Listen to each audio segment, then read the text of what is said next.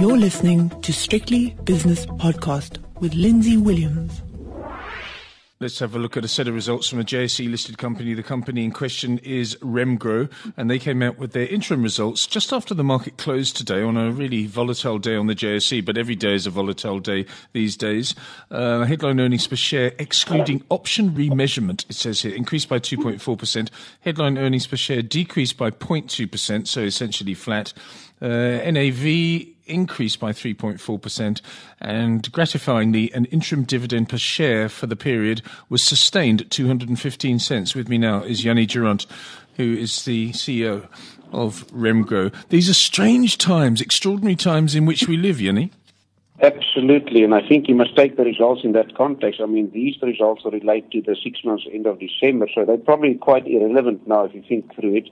These were at a totally different time. The world has changed completely. As you just rightly said, it's, the world is volatile. Things change on a daily basis. Actually, it changes on a per second basis out there. So these results are in a different context in a different time. So you're 100% right. Exactly right. So let's have a look back at the last six months and you can tell us exactly what your portfolio is these days. So from the top down, when it comes to contribution, whether it be by revenue or by earnings, uh, what is your portfolio as we speak now, please? The biggest contributor to our portfolio is still the bank, FirstRand. And then we've got, if you look through the portfolio, we've got Mediclinic and we've got Total, we've got um, RMI, which really consists of Discovery, Outsurance, and MMH, which is the old um, MMI holdings. Then we've got, uh, from a, on a smaller base, CIVH, which is the, is the fiber company that we have, and then Distell uh, on the liquor side. So it's a, it's a vast array of investments across the whole economy, so quite a diversified group. But yeah, so they've all had a bit of, we had a few winners and a few losers in that six months, and uh, the biggest um, contributor to the better results was Mediclinic. That has experienced a bit of a turnaround, and then on the food side, Siqalo did quite well, Total did quite well for us, but then we had also some detractors out of the portfolio, really, and the biggest ones were RMI, which and relating to that was Outsurance and Discovery. Outsurance had a difficult time in Australia with the bushfires. You probably were over December holidays, so there were a lot of claims there that we had to pay. Yes. And then Discovery investing in the new initiatives, the banking side as well, that also impacted their earnings.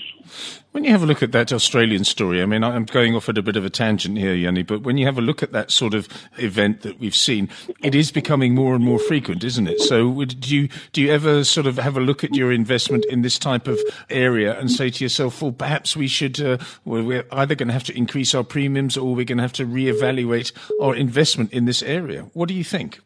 Absolutely. I think we, used to talk about black swan events. Suddenly, a lot of these things become white swan events um, with uh, the change in the weather patterns and more disasters happening. So clearly, if, uh, if you're a short-term insurance and you're an underwriter of natural disaster, you clearly need to look in into these things. And that is why you need to have a geographical spread to diversify your risk, not exposed to one country like Australia just South Africa. And I think that is what our Outsurance is doing to see how do we actually diversify the risk of these high risk areas. Secondly, 100% right, you need to look at your underwriting profile. What areas do you insure? As well as obviously, you must actually increase your premiums for the risk that you're taking on. So it has a, a profound impact on the insurance industries with changing weather patterns and climate change. Let's have a look at FirstRand. First round results came out in the last few days, and they were excellent results given the backdrop of what's going on internationally and also in South Africa. And I thought that your CEO or the CEO of the company in which you're invested was it was one of the most profound statements I've, I've seen from any CEO for a long time. He talked about South Africa taking five years to recover from what it's going through now. And that was probably before he understood exactly how the coronavirus was going to contribute to uncertainty in the future. And I, I, I applauded him for what he said. What did you think? No, absolutely. I think Alan was spot on, usual as direct as he and he can be, but he's absolutely right. I mean, he, he made those comments before, as you rightly say, before the coronavirus hit us, and he was spot on. I think we've got a culture in the group that we say things as they are. We're probably more pessimistic and more conservative than the rest of the world, and we we that. But it's actually in these difficult times, it's held us in good stead. I mean, our balance sheets are conservatively geared, so we haven't got too much gearing. So we'll survive in these difficult times. But Alan, yes, uh, maybe people, some people didn't like what he was saying, but I think he was just honest, frank, and that's the way he saw the world. And lo and behold, a week later, he's been proven to be right. Mm.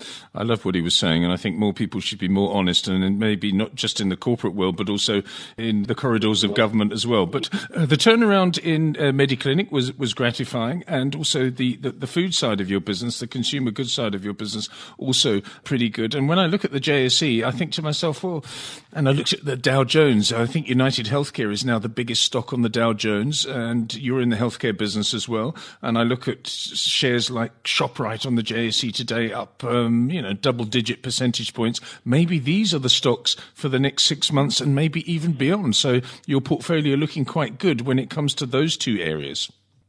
Yeah, I think our portfolio for these very volatile and times is probably well geared and is well placed in that. I mean, healthcare, you can't fault that. It Depends on what people are doing to hospitals and things like that. The government don't interfere too much. I think in terms of the food side, yes, it's these type of things that people will need in this time and still buying. So we must just make sure that the, our supply chains operate efficiently, that we get the food on the shelves when these, this panic buying happens.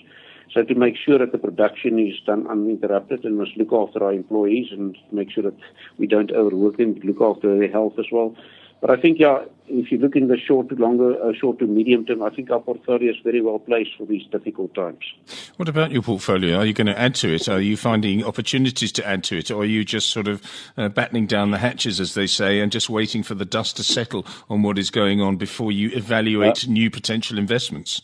I think if you do now things, um, if we that you start buying and selling shares on the stock exchange, you probably just you can just about go to the casino. Nobody's going to know what's happening. So it's more yes. of batting down the hatches and make sure we, our companies are surviving and we look after our employees. I think that is very much a short-term focus now, looking after our, our people and making sure our companies are surviving. Which is an admirable message that you've just sent. Um, I spoke to two stockbrokers earlier on today, and we spoke at length about what's going on in the market. And I said, look, I'm speaking to Jannie Durand from Remgro later on. I said, what would you say to this gentleman? And he said, well, Remgro was a, darling of South Africa for so many years, in fact, even decades. And he said, um, ask him this. Has the added value of Remgro now long gone?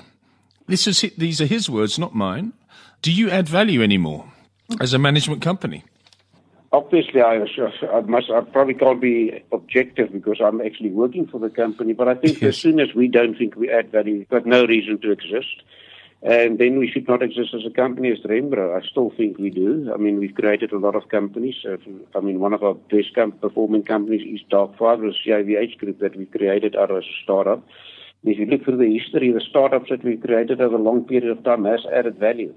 Yes, it's a difficult times. I mean, show me many companies that has added value over the last five years in a very low growth environment in the South African economy. I can tell you, mainly the most best performing companies have been outside, offshore. And I think if you look at today's share prices, none of them has added value. So show me companies uh, at today's share price added value, very few.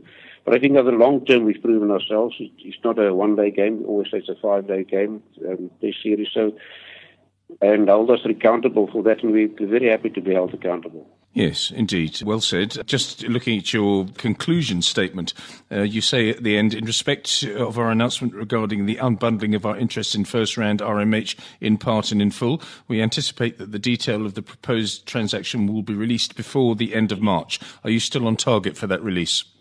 Yeah, we hopefully we're still on target for that. Things might change if things becomes more volatile going forward, but uh, as things stand, we're on target to do something before the end of March. So there is a chance that if the volatility, the extraordinary volatility persists, you may delay matters.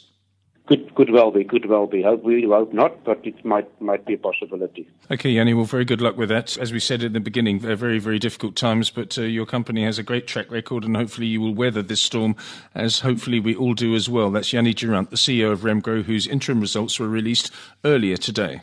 The views and opinions expressed in these podcasts are those of Lindsay Williams and various contributors and do not reflect the policy, position, or opinion of any other agency, organization, employer, or company associated with strictlybusinesspodcast.com. Assumptions made on the analyses are not reflective of the position of any other entity other than the speaker or the author. And since we are critically thinking human beings, these views are always subject to change, revision, and rethinking at any time. Please do not hold us to them in perpetuity.